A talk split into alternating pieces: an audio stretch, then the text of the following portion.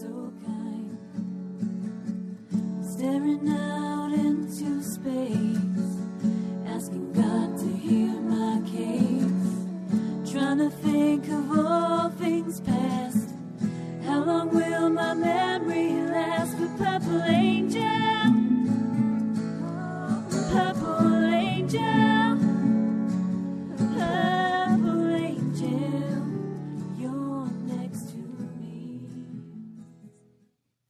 hi, everyone, and welcome to Alzheimer Speaks Radio. I'm your host and founder of Alzheimer Speaks, Lori La Bey. Um, before we get started with our program today, which is really going to be a fun conversation, I have a wonderful co host and a great guest. And uh, I, I can't wait to get started. But we always have listeners that ask, you know, who are you and what the heck do you do and why do you do it? So I'm going to just take a minute and explain a little bit about Alzheimer's Speaks. Bottom line, Alzheimer's Speaks was created because my own mother had dementia for 30 years, and I wanted to be able to raise everyone's voice around the world and connect them to sources that could help them live well with dementia. And so, Alzheimer's Speaks really is an advocacy based company providing multiple platforms to switch our dementia care culture from crisis to comfort. And we believe that by joining forces and sharing knowledge and just having these everyday conversations about life with dementia, that we can remove stigmas and just let everybody breathe a little bit easier, knowing that they're connected and that they're not alone, and that there really truly are a lot of support services out there um, to be able to tap into. At our core, we also believe that collaboration is the only way we're going to win this battle against dementia, and I know it's working thanks to all of you.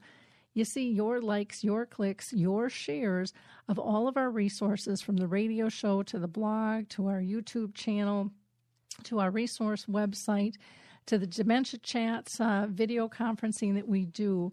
Every time you share that with your sphere of influence, and that might be Facebook, it might be LinkedIn, it might be um, Twitter Tribe, it might be your Pinterest peeps. You're pushing information out for for accessibility, and uh, there's so many people in our own spheres that are dealing with dementia that we don't even know about. Um, and so it's important for them to see these resources so that they can grab a hold of them when they're ready. Because as we know, we can't make anybody ready to deal with this disease or any or any other disease. And again, thanks to your likes, your clicks, and your shares, um, you got us recognized as the number one influencer online, according to ShareCare and Dr. Oz. And we were also recently um, recognized by Maria Shriver as an architect of change. And so, again, that wouldn't have happened without you. So, both of those um, recognitions, you know, pat yourself on the back because you were all part of that um, right there with us. Now, some of you might not know that we are doing um, a cruise and a symposium November 11th through the 18th, and we would love for all of you to join us. Um, but I am telling people to book now because we are filling up. And uh, we have just a great team of experts. We have four people living with dementia who will be on our panel. Uh, Lori Shear, who is going to be my co host today, Michael Ellenbogen, um, Harry Urban, and Mary Reed. And then we also have um, Becky Watson, who's a music therapist, and Cindy Luzinski, who is heading up a dementia friendly community in northern Colorado. And then our travel agent, we're so lucky, is a nurse and is very dementia friendly herself. So check it out. All you have to do is go to alzheimerspeaks.com and you can find more information about um, about the cruise and how to participate. It's for people with early memory loss and their families. Um, so we would love to have you join us. Now, first, I'm going to introduce my co-host today, who is Lori Scherrer, and she is just a brilliant woman who has been living with dementia. I'm going to let her tell a little bit of her stories, but she is one of our strong voices on Dementia Chats, which are free video interviews that we do to get their insights um, as to living with the disease. So, Lori, um, thanks for joining us today. You want to give our audience a little background on yourself, please? Sure. And Lori, thank you. I'm so thrilled to be here with you and Deborah. I think it's been well over a year since we chatted together the last time, so I'm so excited about this. Um, I was diagnosed in 2013 at the age of 55 with early onset Alzheimer's and FTD, not like the flowers, but frontotemporal degeneration. Um, my husband and I work hard at trying to find strategies and techniques to help me live a beneficial and happy life. Wonderful. Well, thank you. And I'm so excited you're going to be joining us on the cruise too. Um, now you're familiar with our guest today, who is Deborah Shouse, um, and she is she's been on our show a couple of times. She's a writer, a speaker, an editor, a former family caregiver, and she is a super dementia advocate. Her latest book is called Connecting in the Land of Dementia creative activities to explore together. And it features dozens of experts in the field um, of creativity and dementia. And she shares all these innovative ideas that engage the creative spirit so that people can continue to experience experience meaningful moments while they're connecting. So welcome, Deborah. Well, thank you, Lori, and thanks to the other Lori as I was sitting here listening to your beautiful introduction, Lori La Bey, I was so inspired, as I always am. And I love what you said about letting people breathe a little easier and this feeling of collaboration that we're all together. And the other Lori, who I got to meet on your show last time I was on, and instantly fell in love with her and have talked to her several times and continue to learn from her. I'm so delighted to be in your presence again. Well, great. Um, Deborah, can you share with us? You know, I, I had mentioned in your intro that you were a family caregiver. Was that for a person with dementia? Um, have you been touched by that in your own family or circle of friends? Yes. Yes, I have. Um, my mom had dementia, and so she was my entry into this world and taught me so much. And it ended up being a very deep and spiritual journey for me, getting to see my mom through dementia, figuring out how to stay engaged with her, figuring out how to come to her instead of wishing she would come to me. And I learned so much about myself and my mom and my dad and my family. And that was good because then my partner Ron's dad got dementia, and his mom at the very end of her life um, was living with dementia. And um, even though we'd had a lot of experience, every experience is totally different, as you all know, and you continue to grow and learn. And I feel really lucky that I got to be really present for those people I loved during their journey. And now I have friends who are living with dementia really enjoying being in their presence and sharing as much of their journey as I can. Okay, wonderful. Thanks for giving people that background there. Why do you feel, Deborah, that it's so important for people to stay connected during this dementia journey? I feel it's important for the person living with dementia and all his family, his or her family and friends, because um, you want to have, we all want to have love and relationships and meaning in our lives. And I think people sometimes feel scared. They don't know what to say or do. They back away. And they're missing out when they do that. And I know that feeling of awkwardness can come. That was one reason I really wanted to write this book is because I this this all these ideas in this book that focus in on creativity and imagination give people easy ways to stay connected when they don't know exactly what to do.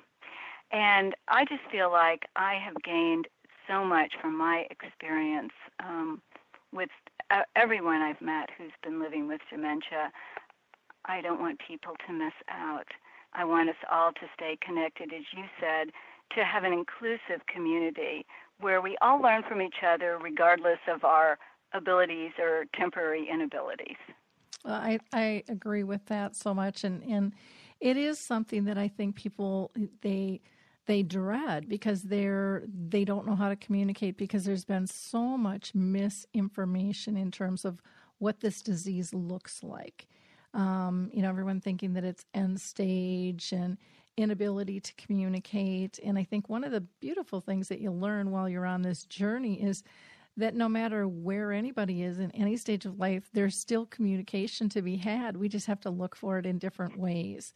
And um, and you know to me eh. it's it's just given me such life lessons that were amazing I, I really agree with that, Lori, and you were one of the contributors to my book, and I, I loved, you know, the way you look at this. And one of the things you said that stayed with me is people tend to look at this subject as black or white, and it's all the colors of the rainbow. And when we can enter like that and appreciate different kinds of communications when our ordinary communications don't work, it's really fun. Mm-hmm. and we learn so much. Yeah, I think we go from the ordinary to extraordinary communications because not only are they are they different, um, but they're so simplistic and they're in front of us all the time, and we we I think learn to take them for granted, that we forget about them, and then when we reconnect on that level, there's such deeper communications. Anyways, that's what I found for myself personally. Yes, I I feel exactly the same way. Yeah. Um, Lori, what are your thoughts about communication and people's perception of it? I, I liked. Um, I I did read your book, Deborah, as you know, and I absolutely loved it. And I, in particular, love that it brought the two of you together because it's got Lori quoted in it over and over again. But in there, um, one things that you, yeah, it was a great combination. I'll tell you. Um, connecting, connect with, and bring the person out, um, and engage in stimulating activities. I think that includes with communication too. Um, a lot of times people are afraid to communicate with us because we have dementia, and we as people with dementia are afraid to communicate because we're afraid we're going to say something stupid or we're going to repeat ourselves. Or like I've done a couple things, ask, "How's your dad?" Well, dad passed away four years ago. Um, you know, and you're you're afraid of saying something embarrassing or whatever. But communication is key, and learning to deal with each other to communicate, I think, is just so so important. But it is a connection process. Definitely. You know, Lori, I think that was something really powerful you just said about being afraid to make a mistake and wanting to shut down and I I saw that in my mom when she was going through and I wonder if you have any um advice for how people around you can really welcome um your anything you say, you know, in advance, how they can help make, how we can all help each other feel really safe when we talk. I think, pardon me, I think um, part of it comes from the heart and knowing mm. that you can you can feel comfortable with a person. Um, people will say to me if I forget a word. Um, people will often say, "Well, do you want me to fill in the word for you, or should I just be quiet?" I said, "No, no, help me fill in because I feel stupid when I can't get the word to come out. So help me if I can't come up with the right word, help me out there. Um, the other thing is, if I say something like, um, How is your dad? Don't remind me that dad passed away years ago and that I forgot. It's it's not really you don't need to remind the person that they said mm-hmm. something stupid because last time I did that was in front of a group of people, and I slithered. I, I just slithered away. I was so humiliated, and that's a horrible way to feel because then you do want to shut down. So if people say something wrong, unless it's something that has to be corrected, let it go. Mm-hmm. I, I really think this. That's really beautiful. I really think this disease is all about um, teaching us to be more accepting and that things aren't perfect. And, and that's one of my biggest, I think, frustrations just in personal life and business as well is that everybody thinks everything has to be that it's right or wrong, that it's black or white. And we have these um, standards of perfection. And we lose so much by trying to hold on to that because it really mm-hmm. it doesn't exist you know none of us are perfect none of us have all the answers and you know we're just fooling ourselves and we're we're tying into this um, I almost call it like a, a negative energy. Um, even though I know most people see perfection as being real positive, I see it as being really negative. I see all the stress that it adds to people. I see the procrastination um, that instills in people because they're so afraid of failure. And I don't think we mm. should ever view our relationships as a failure. you know, I don't think we should ever give up on them. And I think that's one of the things that I see come into play is that people have this great fear of not knowing how to connect or failing at a connection or not being enough or not feeling valued because they've been taught they're valued in certain ways. And instead of looking at expanding that, they shrink it. And and then everybody well every, said, everybody withers. And um, and so that's one of the things that I really love about your book. It really and in all of your your life's work is really about engaging in joy and um, throwing the other stuff aside, learning to play again, um, learning to be real again, learning to be authentic, learning to even you know look at yourself and say what makes me happy? Because most people don't even they're afraid to they're afraid to ask that question because of what they might yeah. find out. And well you know talking about that i wonder if it's a good moment to tell you all a little bit about this laughter yoga training that i just had. Because this has started giving me great joy and i think it's a wonderful way to connect I think it's perfect time. Perfect time. Okay, good. So I got interested. I learned about laughter yoga when I was writing the book. And I interviewed Dr. Madan Kataria, who is the founder of the laughter yoga movement, which is now in 106 countries. And what really struck me when I was talking to him, he laughed more naturally and during our conversation than any other adult I'd ever talked to. And he told me that since he'd started laughing 10 years ago, he had not been sick. He never had a cold, anything. So I was really interested. And so I've been, you know, practicing adding more laughter into my life. And what laughter yoga is, there's no yoga postures like you might think when you hear the word yoga. Mm-hmm. But there is some breathing, there's gentle gestures, and then there's what they call intentional laughter. So, what Dr. Kataria discovered, he was looking for a way to have more laughter in his life. And he started meeting with friends in a park and telling jokes, and that lasted about one week. And then the jokes dried up. so he researched the science of laughter and discovered that intentional laughter is every bit as powerful as regular laughter that comes from a joke. Mm-hmm. And so he started creating these ways to help make ourselves laugh. And the benefits are marvelous. They are they boost your immune system, they reduce blood pressure, they give you a feeling of connection, they lift your spirits. And the other thing is you are totally present in the moment when you are laughing. So Mm-hmm. it's this real feel of joy and connection.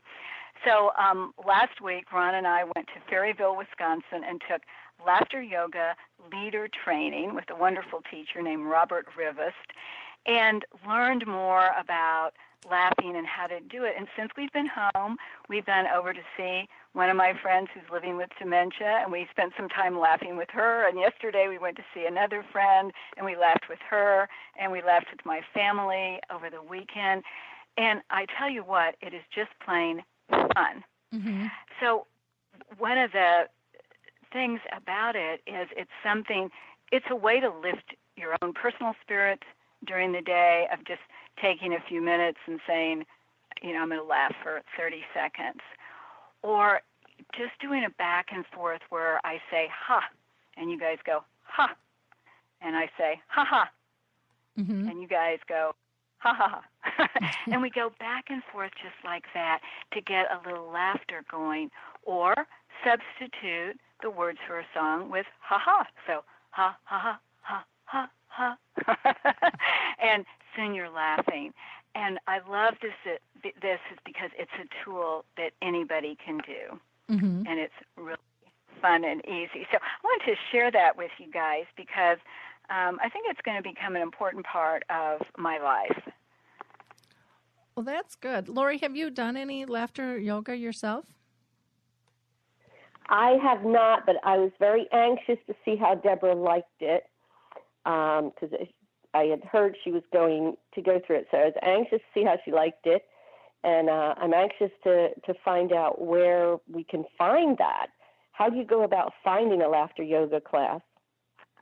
Well, that's a really good question. Um, the person who taught me travels around and does this, and his name is Robert Rivest, R I V E S T. You can also just go to laughteryoga.org, and they have laughter clubs all over the place. So you can even type in U.S. laughter clubs. They have Skype laughter clubs, they have telephone laughter clubs, and they have in person laughter clubs. And now, for people with dementia, the Skype laughter is is uh, probably the way we we tend to go because many of us don't drive or drive very little. Yeah, and that and that's a good way to do it. And the ones we've um, been to, Lori, have been you just like put in your Skype number, you get on a list, and then suddenly there's people laughing, mm-hmm. and so you're you're just you see you know different people are panned to, and you're all just laughing together. It's pretty fun. So it's it's it's really fun, um, and there's all kinds of little exercises you can do, and and later on I can share some of those with you. You know, just simple things to bring it in more. It was interesting yesterday after we left with my friend Liz. She said, "I think my brain fog has cleared a little bit." So that was really exciting oh, to wow. hear that. That's very cool. That's very Good. cool. Yeah, I have a, a doctor friend, Dale Anderson, here in Minnesota, who um, does a lot of laughter yoga, and um, he's very creative and um, does a lot of does a lot of fun things. Um, and he just swears by it, you know. And he's a medical doctor by training, and is retired Wow. now. But he just, you know, he says our, our genes aren't our destiny, and he talks about the chemistry changes in the body that occur when we laugh, and um, you know, just all the little stuff that we that we forget about that is just critical.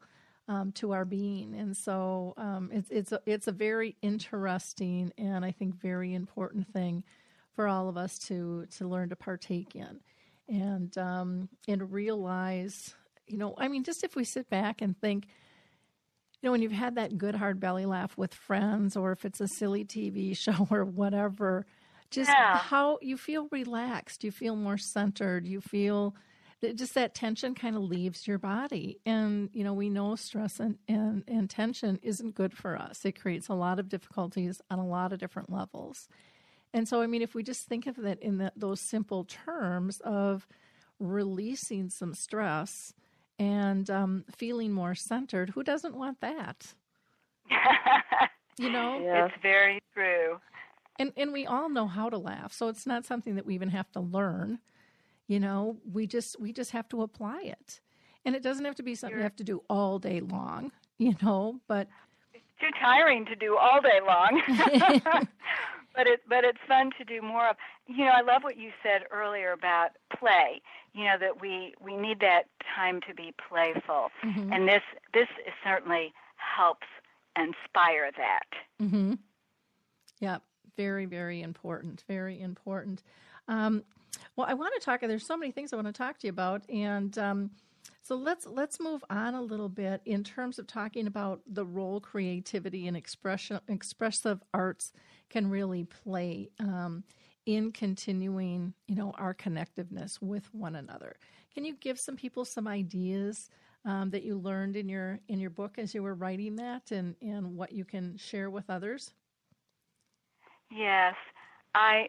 It was one of the many inspiring parts of writing the book is just hearing from person after person who um, were dedicated to working with people who are living with dementia through different creative arts, how um, inherently creative and imaginative people who are dealing with memory loss can be, um, sometimes even more creative than they were before they had memory loss, and how um, that is even when the brain isn't functioning at its highest level. That is a beautiful way to be connecting. And so, all kinds of easy examples. Looking at art, one thing I was really interested in learning is that looking at art is not a passive activity. I, it is an activity that really is engaging. And there was a study that said that looking at a beautiful piece of art releases the same feel good endorphins that being in love release. Mm-hmm. And and so the idea of looking at a piece of art together, either from a book or going online, and then asking open-ended questions and just exploring, you know, what does that remind you of and where do you think they're going? And what do you think about that color blue? Any kinds of questions um, to engage each other and give yourself the pleasure of thinking about art together. Mm-hmm. that was one really um, something that i really enjoyed learning about. Another of course is music and the power of music and how I mean we all know how music can just instantly transport us back to a feeling in a time and place. And that's what um, Dan Cohen based his music and memory program on, which is now spread around the world. And the simple concept of us each each of us having a playlist of favorite songs, songs that have a good feeling, a meaning attached to them and being able to listen to those songs and and listen with headsets so the outside noise of the world is excluded. And just those songs are speaking to us. And so that's a, another lovely way. Um, conductor size is something really fun that I've enjoyed doing. It's Maestro David Dworkin created this when he retired from being a conductor. And it's very simple. You can take your fingers, you can take a pencil, you can take chopsticks, and you are conducting a symphony orchestra. Or if you like rock and roll, you are conducting the Beatles singing their songs, whatever music you like. You're moving your arms, you're moving your body in whatever way you want, and having that feeling of power that you're conducting the music. So that's another way. Um, Lori, I know you love gardening, and I think that's a beautiful way to stay connected. One of the people I got to talk to was Garuth Chalfont, who's an expert in dementia friendly gardens. And he, you know, really said the outdoors is so important to all of us. And many times people who are living with dementia lose some of their ability to be outdoors. And he was really encouraging people, if you can't go outdoors, to bring the outdoors inside. Mm-hmm. And so, one example of that is a couple friends of mine who were really avid bird watchers. And then, when he could no longer, um, you know, stand for long periods of time and had other issues due to his dementia, they moved their living room furniture around. So they had a, an open area by the windows. They put a bird bath, a bird feeder.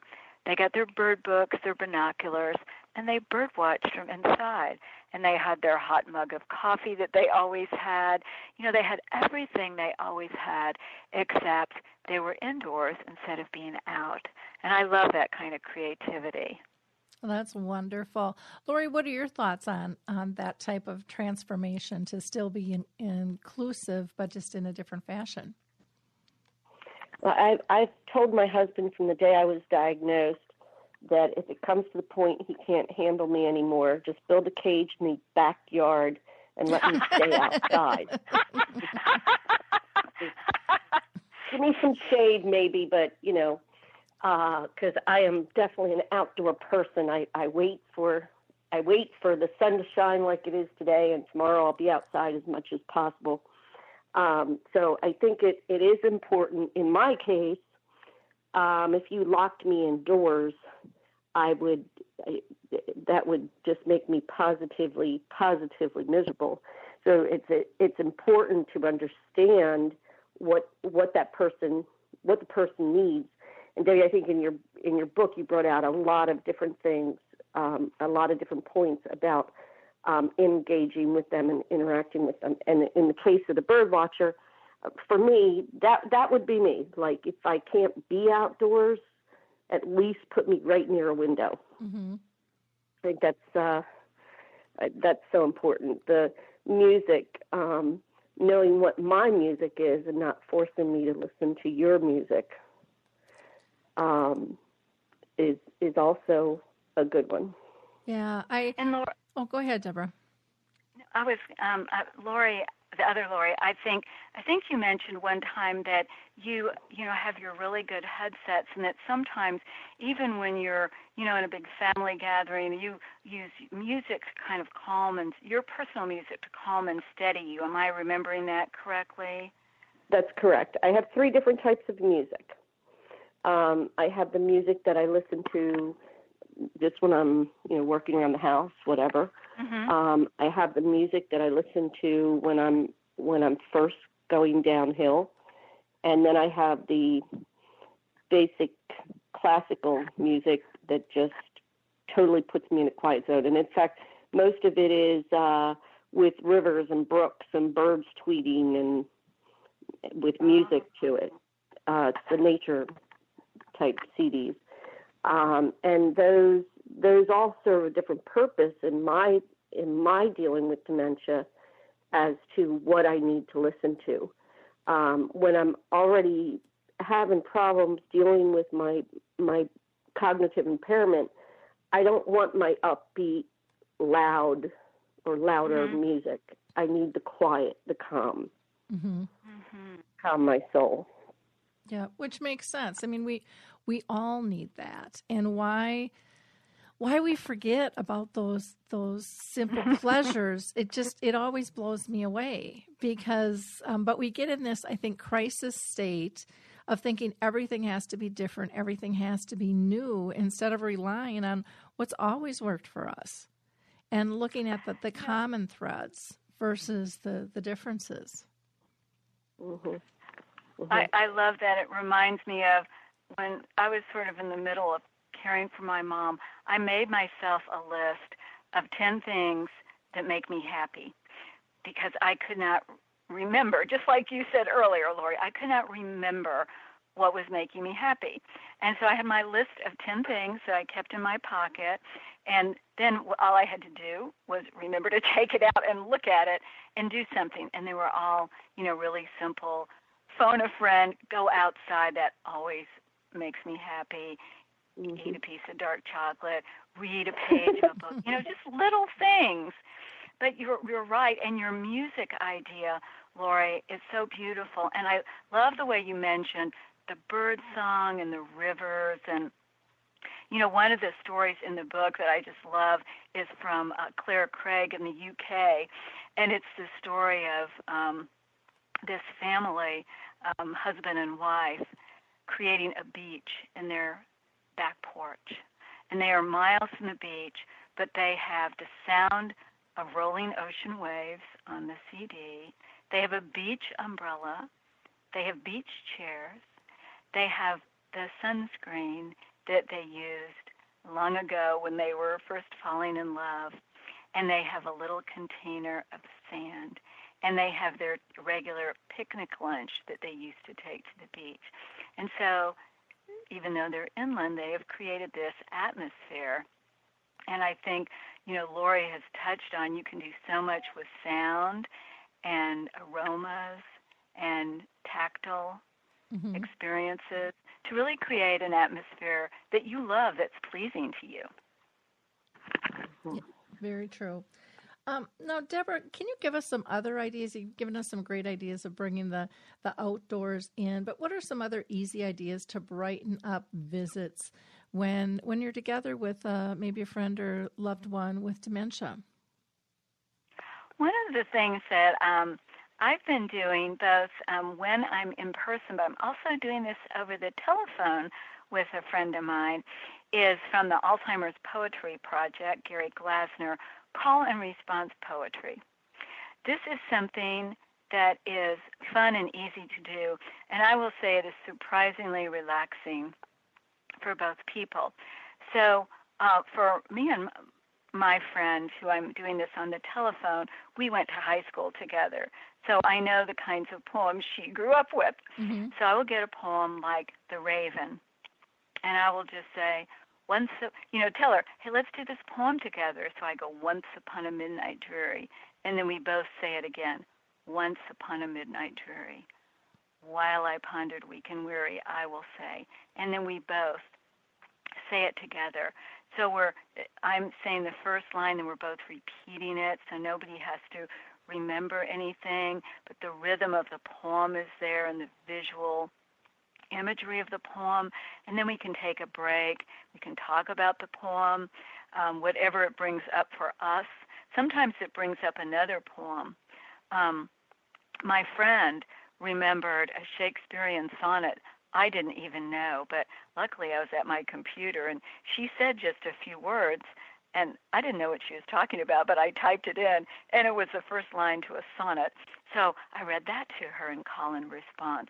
So it's something really meaningful and easy to do when you're con- together, and it's a nice way to bring up um, different kinds of conversation. I think Could also. I- I'm sorry. yes. If I could interject, you you brought up a, a important point here. Um, I've had people come and visit me and think that we're going to sit and talk.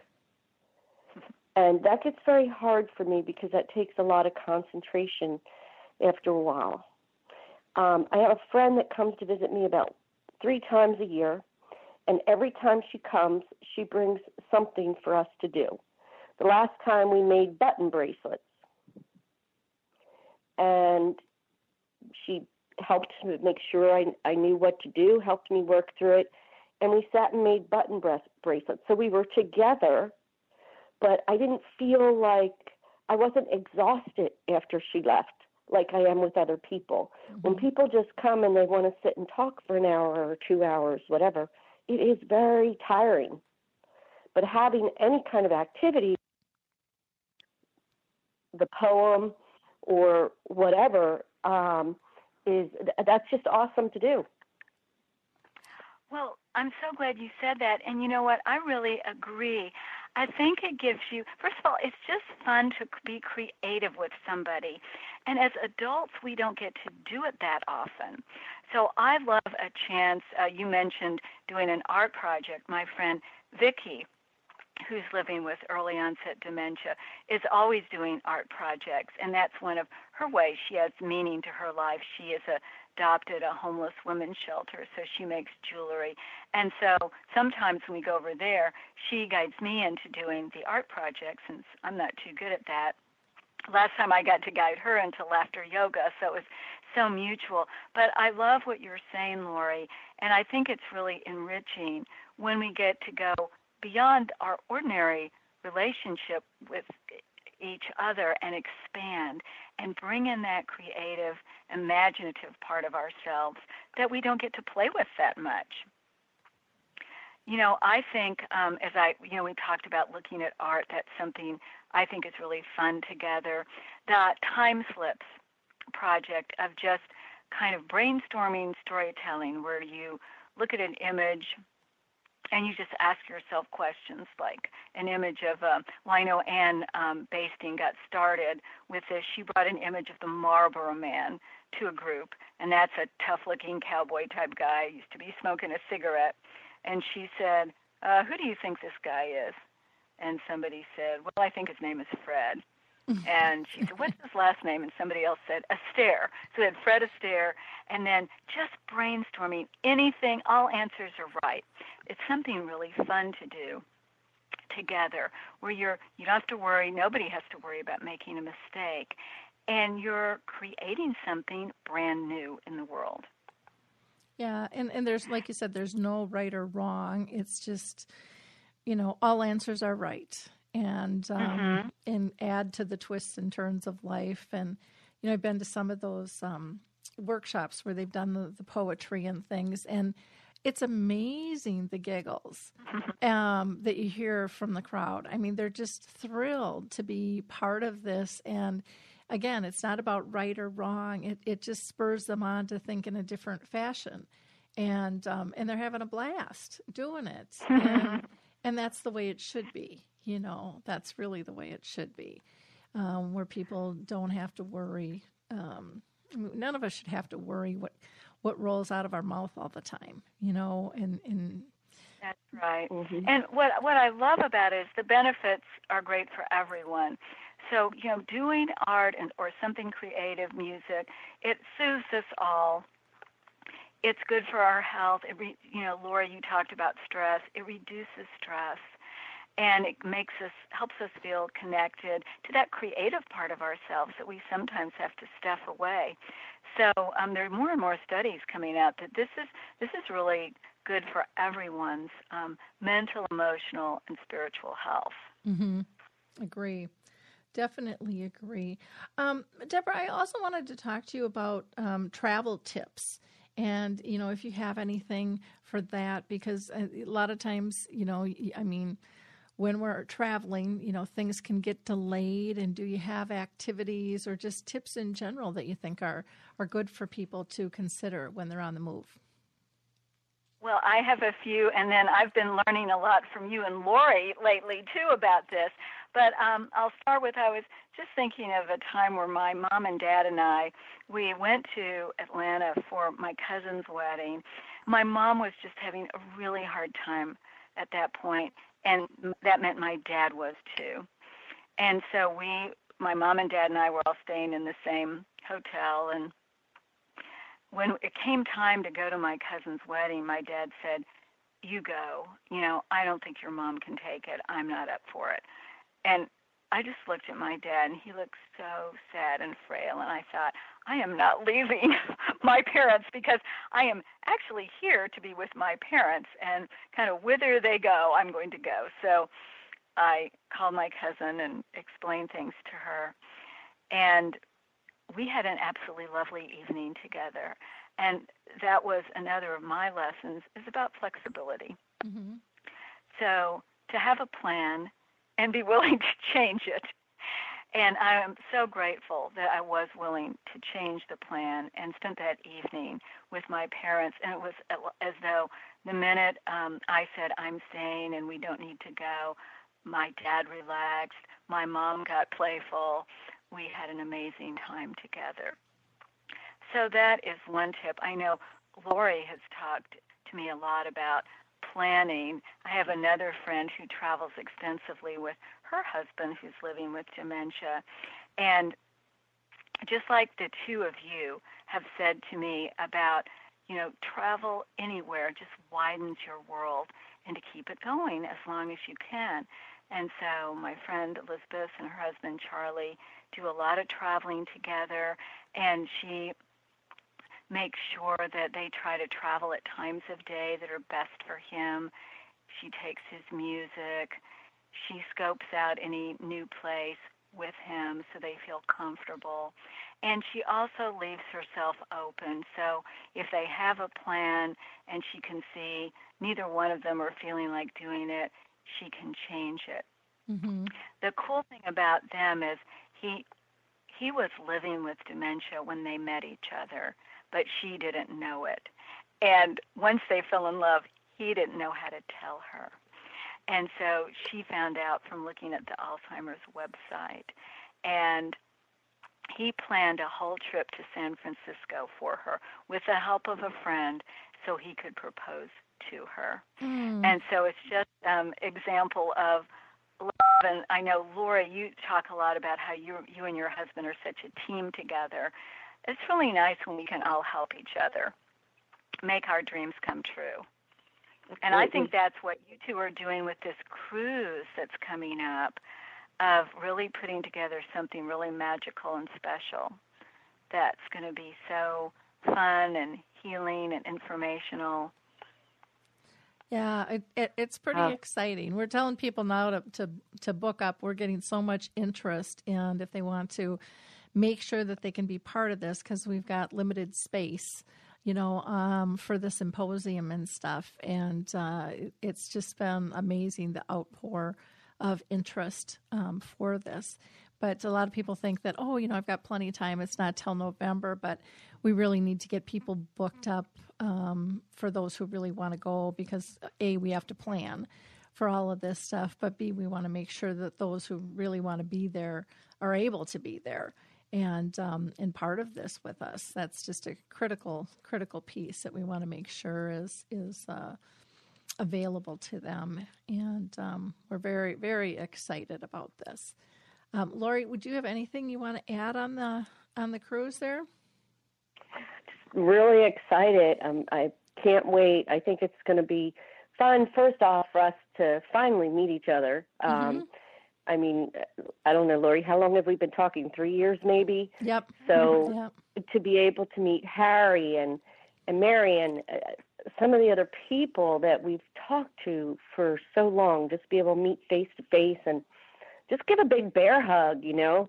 Uh, that's that's the, the people in the dementia world have become a second family.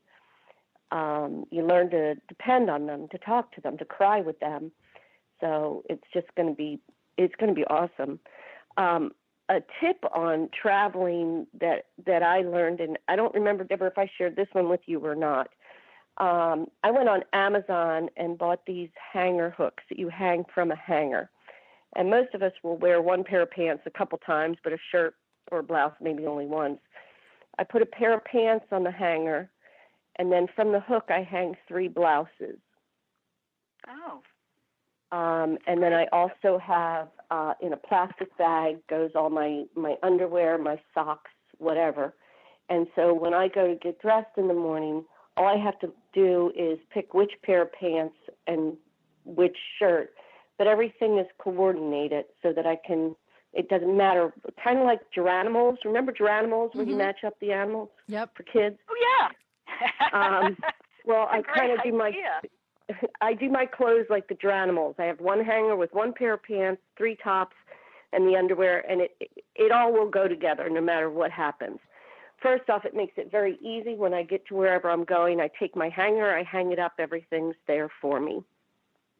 Um, takes away so much stress and confusion in the morning in trying to make that decision if it's already ready for you. hmm Yeah, I think that's just a brilliant, a brilliant tip that you share with people, um, because you know decisions uh, get complicated with this disease, and uh, to have that taken out of the equation, and to know, you know, this is I don't have to do that. I just know that this is this will be right, and I will look fabulous, and let's get on with the day. You know, I, I just think that that's really a, a great thing that you've come up with, and um, and are sharing with people regarding travel. Um, or, It keeps you from showing up with white pants and purple polka dotted underwear. and we've all done it, and we've all done it. You know, I remember going to a, a Rotary meeting. I think it was a Rotary meeting, and I I got dressed in the dark, and I, you know, we were all introducing ourselves, and there I stood with one blue shoe and one brown. And somebody said, I will never forget you. And I said, Why? And they're like, Because of your shoes. And I'm like, What? Why? They're nothing special. And she says, They are today. oh, you know, I love it. yep. Yeah, I showed up on a trip where I where I totally forgot to take any pants with me. So I had the pair of pants I had on, and I was going to be gone a week. hmm Um, I just totally forgot to pack any pants. So now uh, we kind of make sure we do as much of that ahead of time as possible, and keep it organized and simple. So if I am not, if I am confused in the morning, uh, it's very easy. And Mhm. plus, Roy knows. Roy's not real good at matching my clothes either, so it's also easier for him because if I'm confused, he knows what matches. hmm Well, that's great. That's great. Um, Deborah, we're, I can't believe we're almost running out of time here. Is there anything else that you want No. to share with our audience at all? Well, uh, first, I just want to thank you both for um, having me as your guest. And what I I think hope your many of your listeners will already know, but feel again as I am, is the richness that we can all experience when we have friends and connections with people of all differing abilities and people who are living with dementia is bring us a gift that we can get no other place. And I feel very grateful that I am continuing to get those gifts and continuing to feel um, connected and enriched and inspired and educated.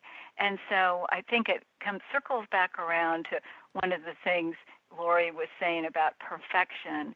And it's okay to be awkward. It's okay to make mistakes. It's okay to not know the perfect thing to say, but to just ask for help or guidance and advice so you can keep your dear relationships with those you love. Yeah.